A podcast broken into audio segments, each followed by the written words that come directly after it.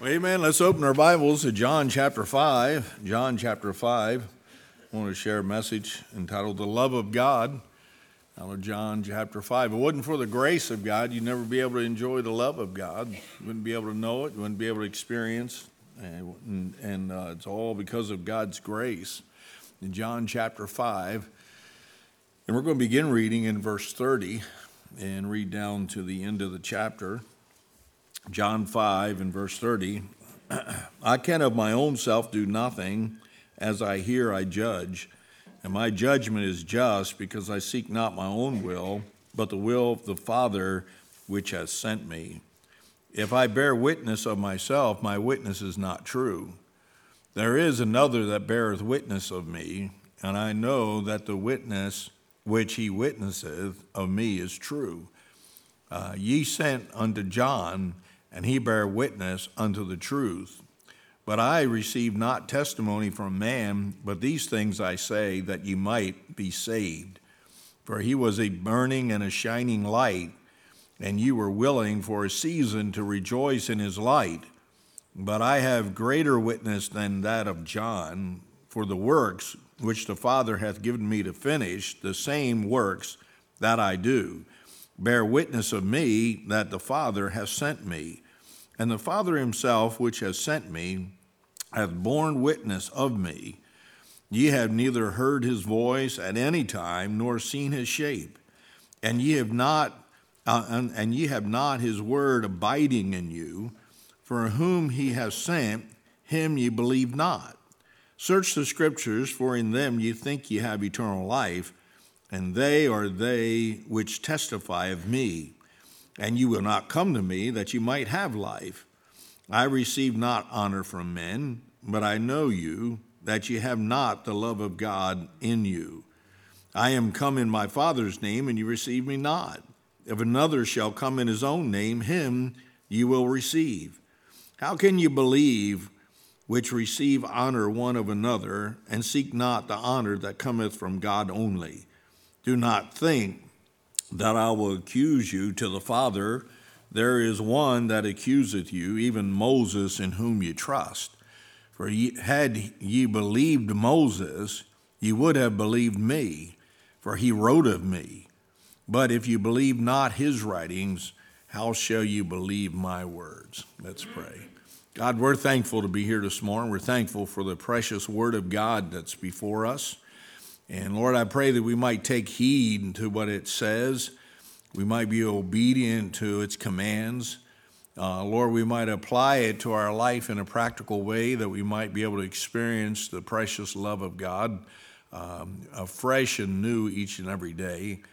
I would pray, Lord, if there's someone here who's never been saved, they don't really understand what it means to be born again, they've never experienced the love of God in a personal way. I pray the Holy Spirit of God, will you touch their hearts and bring conviction upon them, change them, Lord. Uh, bring a spirit of repentance to where they'll trust Christ and Christ alone in order to be saved.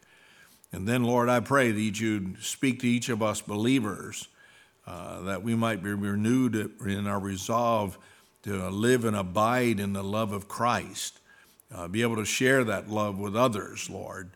And uh, so speak to us, work your will in us, Lord. Be glorified through the preaching of the Word of God. I pray this in Jesus' name. Amen. Our text verse is verse 42. It says, But I know you that you have not the love of God in you. I was reading my Bible and I came across that and I was like overwhelmed with that statement. I know you, that you have not the love of God in you. These are words of Christ as he's speaking to the Pharisees and Sadducees and the Jewish people. And uh, he tells them very bluntly and very directly, I know who you are. And I know that you don't have the love of God in you. Oftentimes people say, well, I, well, I love God, but we don't believe in Christ.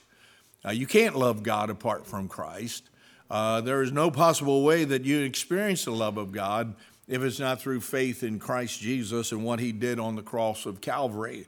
The greatest expression of the love of God is seen with God sending his own only son into this world. John 3:16 for God so loved the world that he gave his only begotten son that whosoever believeth in him should not perish but have everlasting life. Now, there is no greater demonstration of love than the reality that God sent His Son into this world to die for sinners that we might be saved. And the only way that we can experience the love of God is through personal faith in Christ and Christ alone. I think of the songs we learned when we were children. You know, uh, Jesus loves me, this I know, for the Bible tells me so. Uh, we say, well, I don't understand why people can't comprehend the love of God because they don't read the Bible. Uh, the, the, America, people in America do not know what the Bible has to say. They hear some movie star, some politician take a scripture, misquote it, and take it out of context, and they think that's what the Bible says. Or they'll make some statement in reference to what traditions have to say, and they think that's what the Bible has to say. But they're not experiencing the love of God until they trust what the Word has to say about who Christ is and about him coming into this world to die for our sins. Jesus loves me. This I know, for the Bible tells me so. I love the old hymn, No one ever cared for me like Jesus. And you know, and we're living in an era and time where everybody seems to want to condemn the old hymns. But I'm going to tell you, the old hymns talk about the love of God. It talks about a deep, precious relationship that we have with the God of heaven through the, his Son, Jesus Christ. And Jesus says, I know you. And I know you don't have the love of God in you, but yet these were the religious leaders. These were those who were professing to lead peoples in a way in the path of righteousness, and they had not the love of God in them. This chapter is a great chapter because it presents two aspects of honor. Uh, the beginning of the chapter, the first half, which we did not read, we have the Son honoring the Father, John 5 and verse 19 it says, Then uh, answered Jesus and said unto them, uh, Verily, verily, I say unto you, that the Son can do nothing of himself, but what he seeth the Father do. For what things soever he doeth, these also doeth the Son likewise. And so Jesus is acknowledging the fact that he was honoring his Father, which is in heaven, by everything that he did. And then, where we read in our text, beginning in verse 30, we have the Father honoring the Son. I can do nothing of my own self. As I hear, I judge, and my judgment is just because I seek not my own will, but the will of the Father which has sent me. And so there was absolutely no conflict. There still is no conflict within the Godhead. There's no jealousy, there's no resentment, there's no hierarchy, if you will, of one aspect of the Godhead, the Father or the Son being stronger, more abundant, more loving, more gracious, whatever. They're exactly one and the same. And as the Son honors the Father, so the Father is uh, honored of his Son. And uh, in Malachi, in chapter 1 and verse 6, uh, the prophet Malachi brings a very condescending message upon the children of Israel. In chapter 1 and verse 6 of Malachi, says, A son honoreth his father, and a servant his master. If I be a father, this is God speaking to Israel, if I be a father, where is mine honor? And if I be a master, where is my fear, saith the Lord of hosts? O priest that despise my name, and you say, Wherein we have we despised thy name? See, God knows the reality is the condition of Israel was that they did not have the love of God in their hearts. They lived apart from the commandments of God. They dishonored their God, uh, their Father in heaven.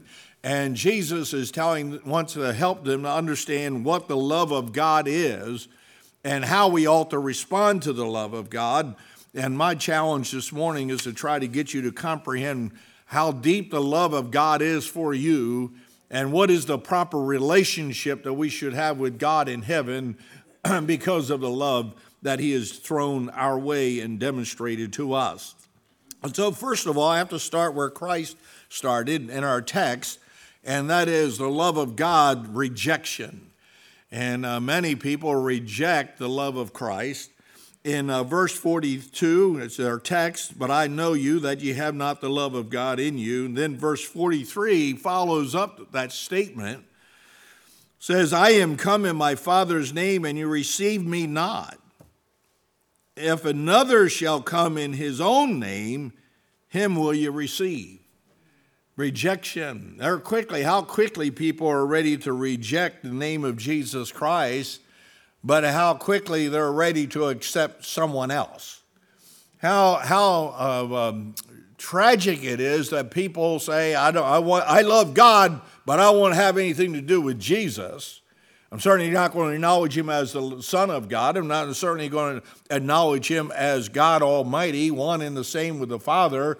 Uh, I don't believe that about Jesus Christ whatsoever, but I want the love of God in me. No, you can't have it that way. You either come to Christ and Christ alone, or you live a life of rejecting who Christ is. And yet, we're so quick. It's amazing.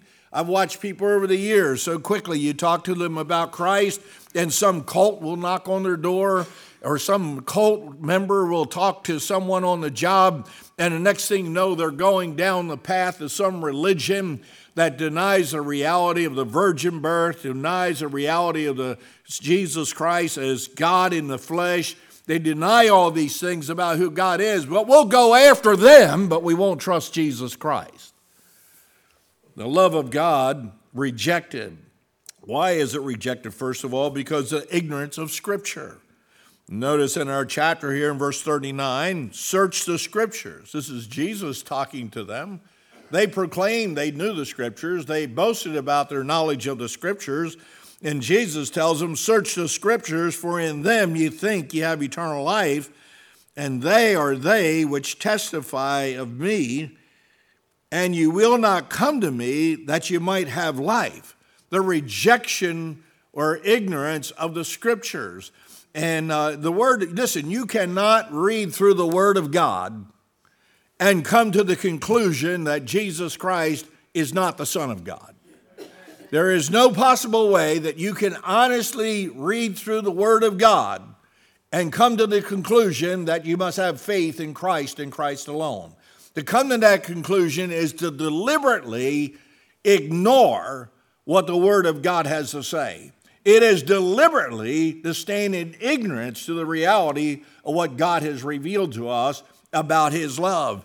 His love is perfect, it's life changing, His love is precious, uh, but it, it is experienced through Jesus Christ. In Matthew 21, in verse 42, and I put that on the, on the screen so you can read that. Jesus saith unto, unto them, Did you never read the scriptures? Well, if there's something that ought to be a challenge for you and a commitment in 2019 is for you to read through the Bible in 2019. Jesus said, Did you never read the scriptures? The stone which the builders rejected, the same has become the head of the corner. This is the Lord's doing, and it's marvelous in our eyes read the scriptures. It tells of the rejection of the Savior, the Messiah. But just because man rejects Christ does not change the reality that he is the chief cornerstone.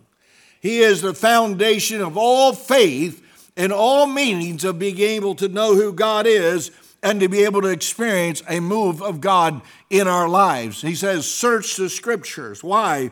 Because they are they that speak of me, they testify of me, but you will not. You won't come to me that you can have eternal life, but you want to say, I have the love of God. You don't have the love of God. You realize the Bible very clearly uh, outlines for us that without Christ, we were the enemies of God. Literally in Proverbs, it says, The prayers of the wicked are an abomination to God. It says the sacrifices of the wicked are an abomination to God.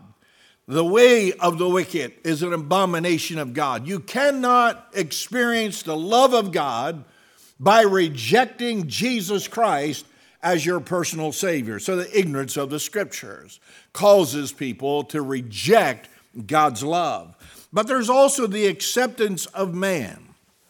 In verse 43 of our text, he says, I am come in my Father's name, and you receive me not. If another shall come in his own name, him will ye receive. How can ye believe which receive honor one of another and seek not the honor that cometh from God only? How quickly we're ready to accept man, how quickly we're willing to accept uh, the teachings of man, how willingly we are willing to accept some religious experience that's manipulated and guided and directed by man, but yet we won't receive Christ. We won't believe in Christ. We won't surrender to Christ. And that's where we experience the love of God. Why? Because when we're ignorant of the scriptures, we're willing to accept anything. You want to know why the world seems so twisted and corrupt? You look at American politics, you look at what's going on in our society, our communities, and you look at it and you say, How in the world can people make such decisions that absolutely some child could figure out this ain't going to work? It's because of the fact they don't know what the Word of God says. I'll tell you, the decisions are being made uh, in New Jersey by Murphy. I'm telling you, well, I'll tell you, we'll be lucky we survive this guy. And uh, you say, well, my goodness gracious, I can't believe you would say that. Well, I'm telling you, he, every decision he's making is contrary to biblical principles. I don't care what, what party you belong to, to. We ought to be making decisions that are biblical, scriptural principles by which we live by. Oh, I'll accept what man is offering. I'll accept what man is presenting. I'll accept what, what everybody seems to embrace in our culture, but what does God have to say about it? And so the love of God is rejected because of ignorance of the scriptures and because of acceptance of man. I could care less what a man has to say. I try to read a lot of scripture, try to present a lot of scripture because it doesn't matter what I say. But it does matter what God says. And we need to listen to what the Lord has to say. So I don't want to accept man, I want to accept the scriptures. Arrogance towards others is evidence that you are rejecting the love of God. In 1 John chapter 3, John deals a lot with this matter of love, and uh, not just in the Gospel of John, but 1st, 2nd, and 3rd John, he deals with this matter of the love and the evidences of love. In 1 John chapter 3, in verse 16, uh, John tells us, he says, Hereby perceive we the love of God. It's our title, that's our that's our thought process today, is the love of God. All right, perception. This is how I comprehend. Um, hereby perceive we the love of God because he laid down his life for us, and we ought to lay down our lives for the brethren. So the comprehension, the, the, the interpretation of the love of God is based on the fact that Christ laid down his life for us. And because he laid down our, his life for us, we have no problem with giving our lives towards others. Notice in verse 17, but whoso, whoso hath the world's goods, and seeth his brother hath need, and shutteth up his bowels of compassion from him, how dwelleth the love of God in him? What are you saying? Wait a minute. You, you can't reject the scriptures and ignore what the scriptures have to say and be able to experience the love of God. You certainly can't be t- constantly accepting what man has to say when it's contrary to what God has revealed and say you have the love of God. But beyond this, if you see those that are in need and you see your brothers and sisters in Christ in need and you can meet a need in your life and you don't do it, how can you say you have the love of God in you? It's amazing. Things become statements in our life with no evidence to prove that's the reality of what we're experiencing. And Jesus confronts them about the love of God, rejection of it. Number two, I see the love of God, consolation. I'm thankful for the love of God. That's the negative part of the message. Thought I'd hit you hard with that. Then we'll go to the next thing. Love of God, consolation. Notice there's a confident maturing that takes place because of experiencing the love of God. When we come to faith in Christ, we experience a move of God and the changing of God. In Romans chapter 5 and verse 3, says, And not only so, but we glory in tribulation, also knowing the tribulation worketh patience, and patience experience, and experience hope, and hope maketh not ashamed, because the love of God is shed abroad in our hearts by the Holy Ghost, which is given unto us.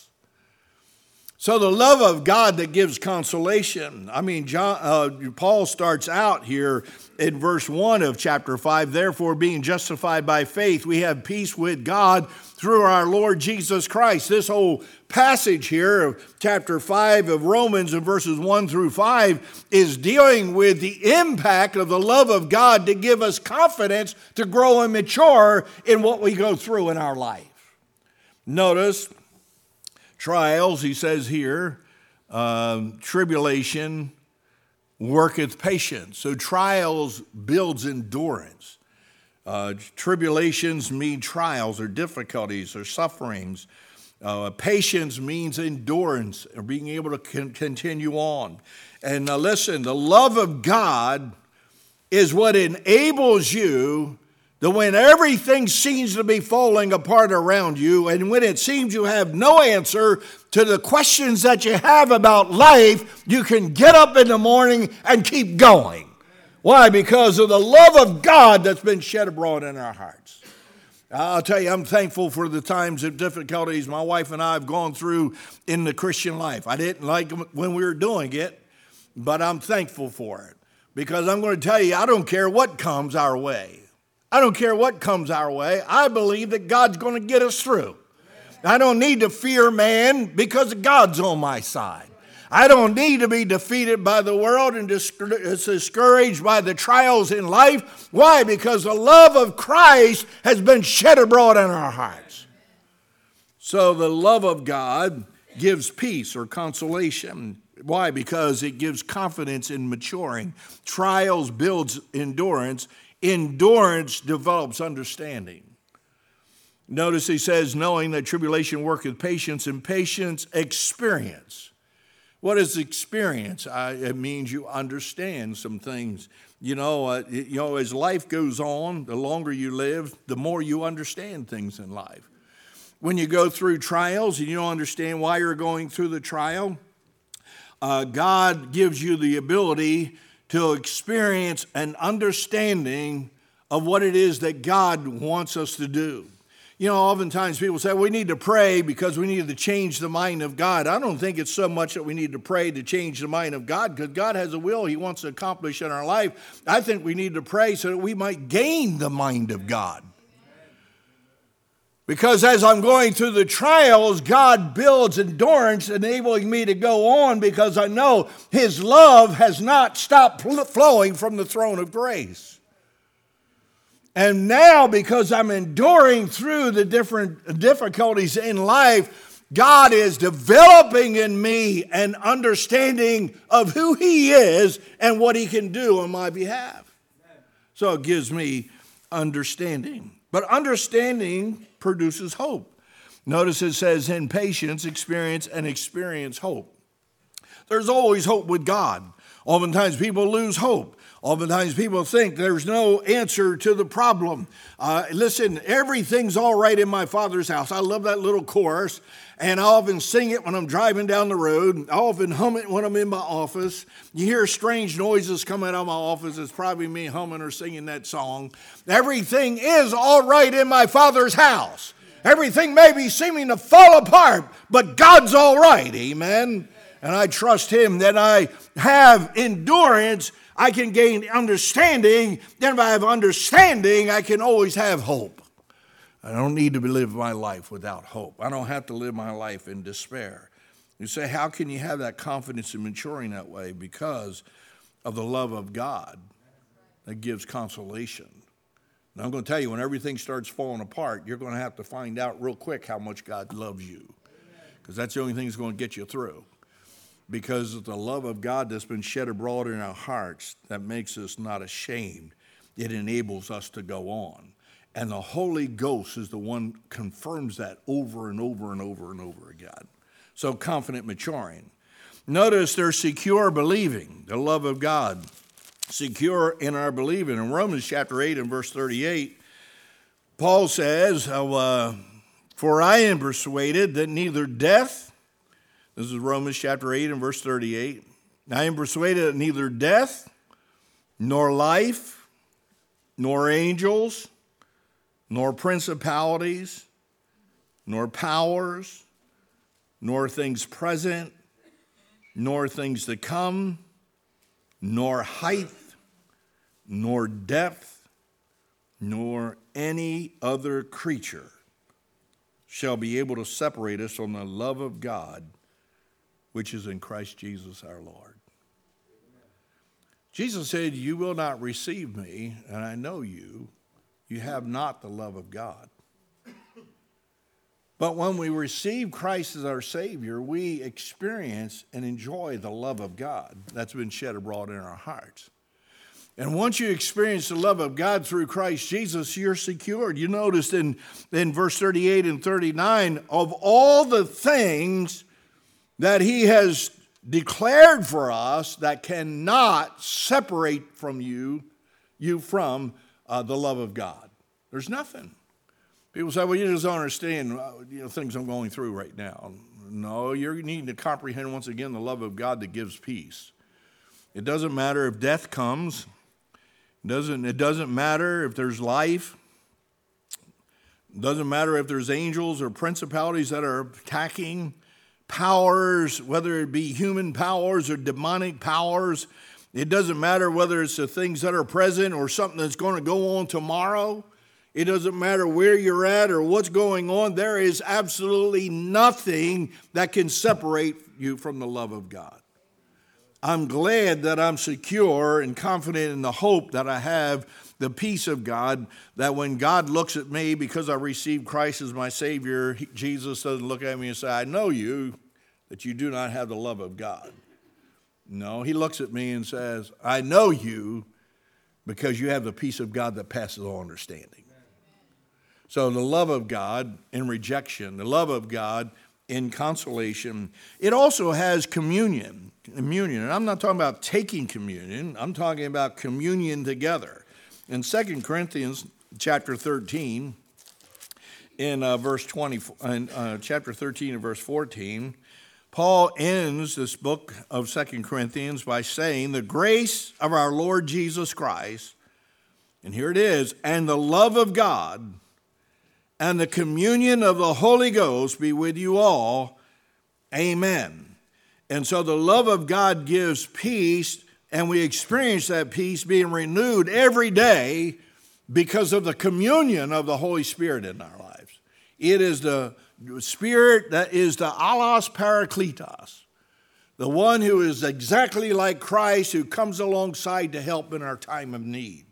And so the communion of the Holy Ghost. I'm glad for the Father sent the Son, and the Son fulfilled the will of the Father, and the Spirit of God was sent by Jesus Christ, who's exactly like Christ, to take up his residence in our bodies. We are the temple of the Holy Ghost, and every day, every day, I know and am assured of the fact that God is ever with me because of, the Holy Ghost communion. Amen.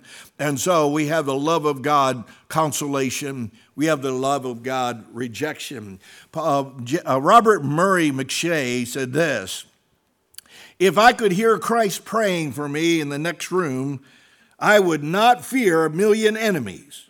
Yet, distance makes no difference. He is praying for me.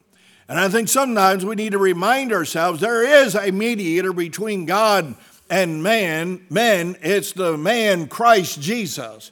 He is at the throne of God interceding for you. Realize this right now, at this very moment, as I'm mentioning this, He's interceding for you at the throne of God. Distance doesn't bother Him. He created everything. He is before anything that was here. You think He has to come down and make an appointment with you to pray for you? You don't have to worry about that. Paul Chappell said this because the empty tomb, we have peace. Because of his resurrection, we have peace during even the most troubling of times because we know he is in control of all that happens in the world. You say, yeah, you know that because Jesus said, No man takes my life. Oh, wait a minute. They accused him. They judged him. They nailed him to the cross. Jesus said, No man takes my life from me. I lay it down and I take it up again. Those soldiers didn't kill Jesus Christ.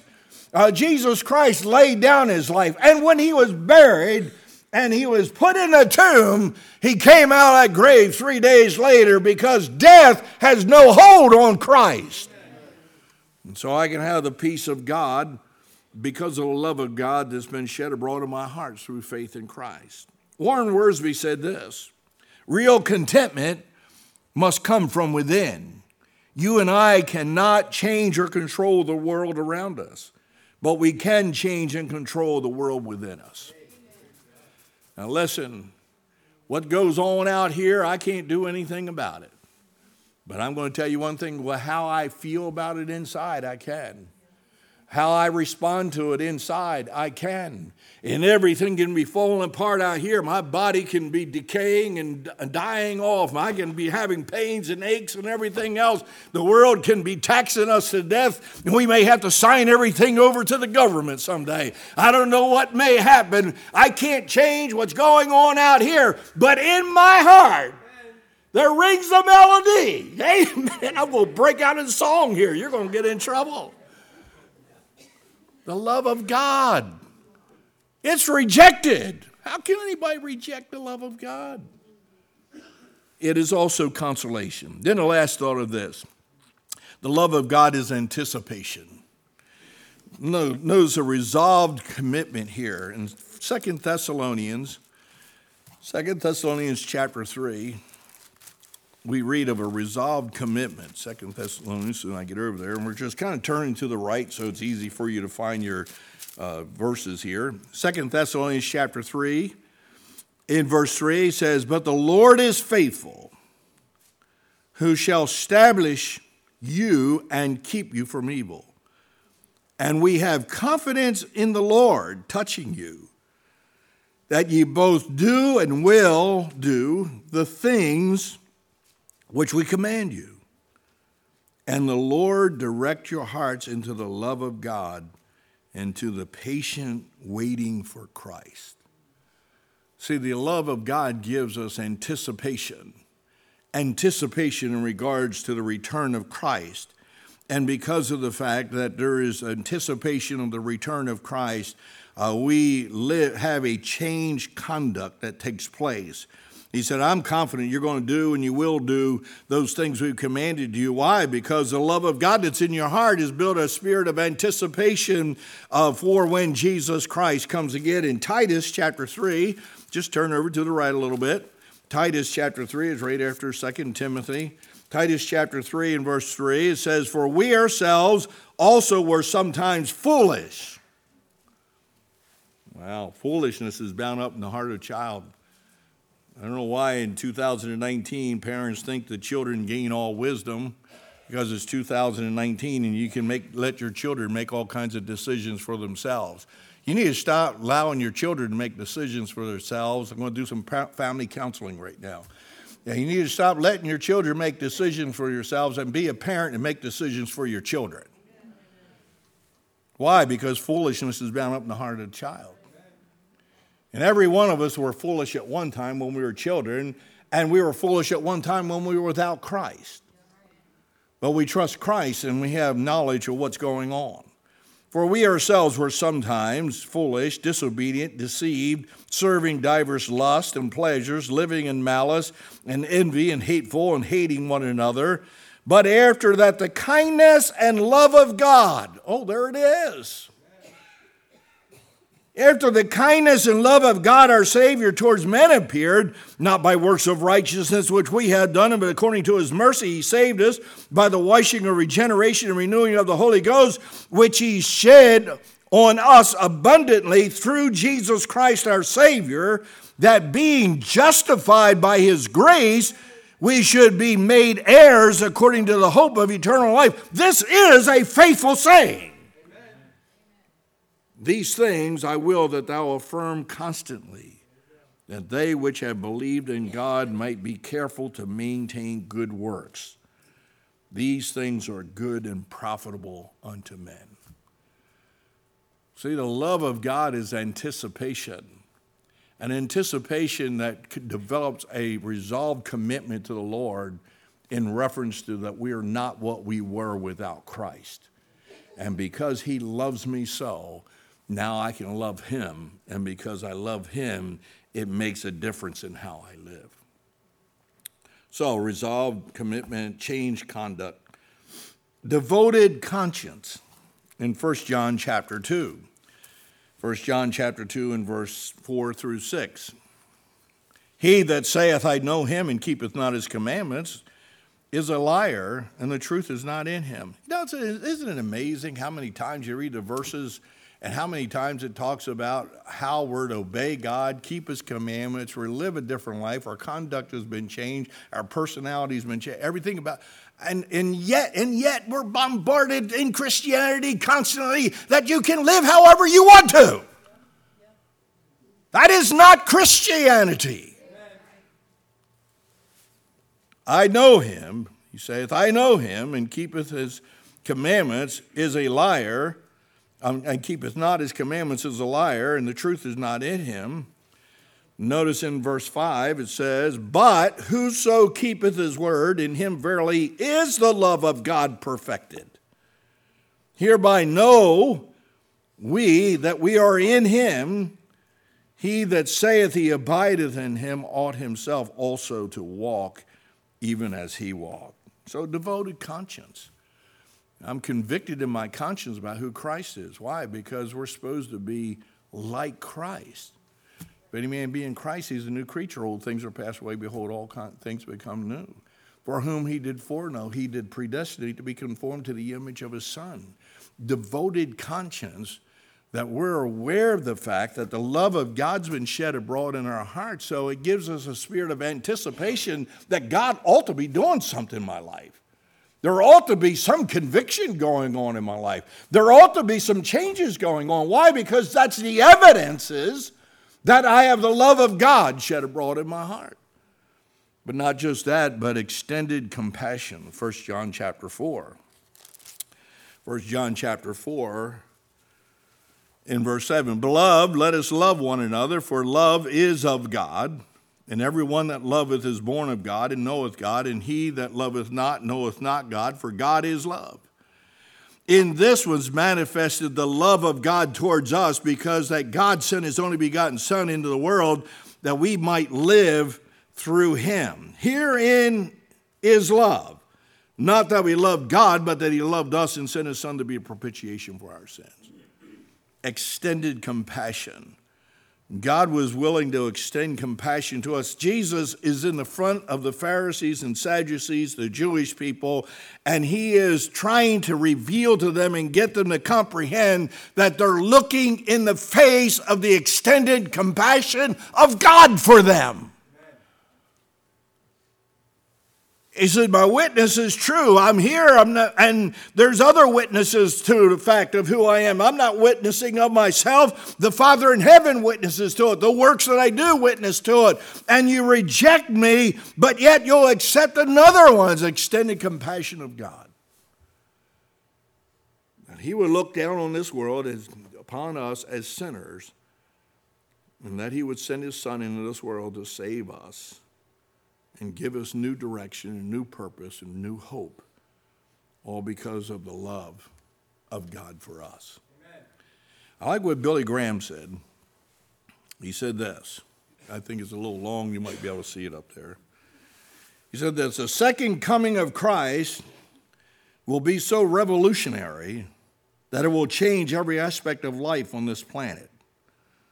I think there's going to be a lot of Christians upset when Jesus comes when they find out how, we, where, where, how we're going to have to live, when we've been enjoying all that the world has to offer. But anyway, that's another sermon.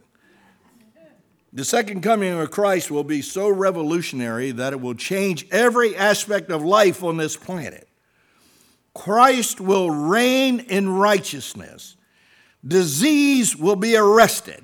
I like that. Death will be modified War will be abolished. Nature will be changed. That'll help all this crowd about change, climate change and everything. Nature will be changed, and men will live as it was originally intended he should live. The way man is living on this earth in 2019 is not the way God intended for man to live. So, what did he do? He showed us what love is when he sent his only begotten Son into this world. And here is the love of God standing in the face of these Pharisees and these Jews. And Jesus said, I know you. You don't have the love of God in you. Why? Because they reject the rejection of Christ. The love of God is consolation that we can have peace in a world that is in constant turmoil and flux. But God is ever stable and secure, and we're safe in the arms of Christ the love of God in rejection, the love of God in, consolation, but there's the love of God anticipation. Because He loves me and what He's done for me, I'm expecting great things tomorrow. Amen. I'm expecting God to do great things today. Uh, I'm believing God for great things. And uh, I, am not giving up hope.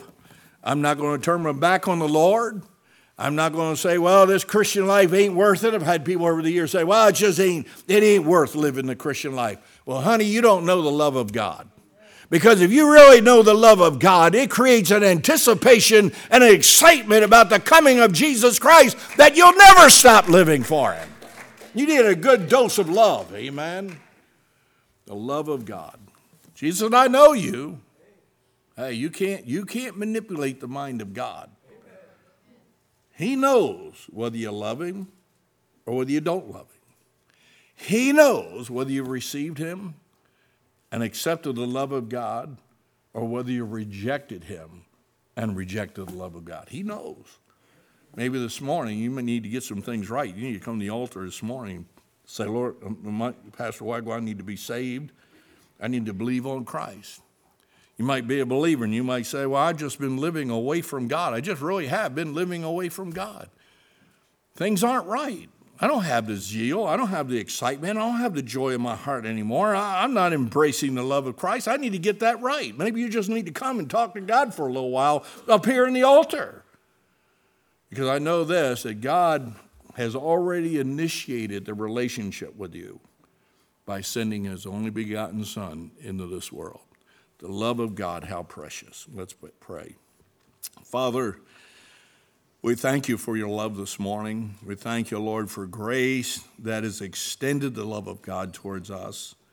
We pray, Lord, you'd speak to us in a special way. If there's someone needs to be saved, touch them, Holy Spirit of God, that they might come and be saved today. I pray for every believer that we be renewed in the reality of the compassion of God, the peace of God, the anticipation of God working anew and afresh every day in our life. Oh, God, fill us with your love. Bless in this invitation, I pray, in Jesus' name. Amen. Let's stand. We're going to sing, My Jesus, I Love Thee. And as we're singing, you come and pray as God would direct you today.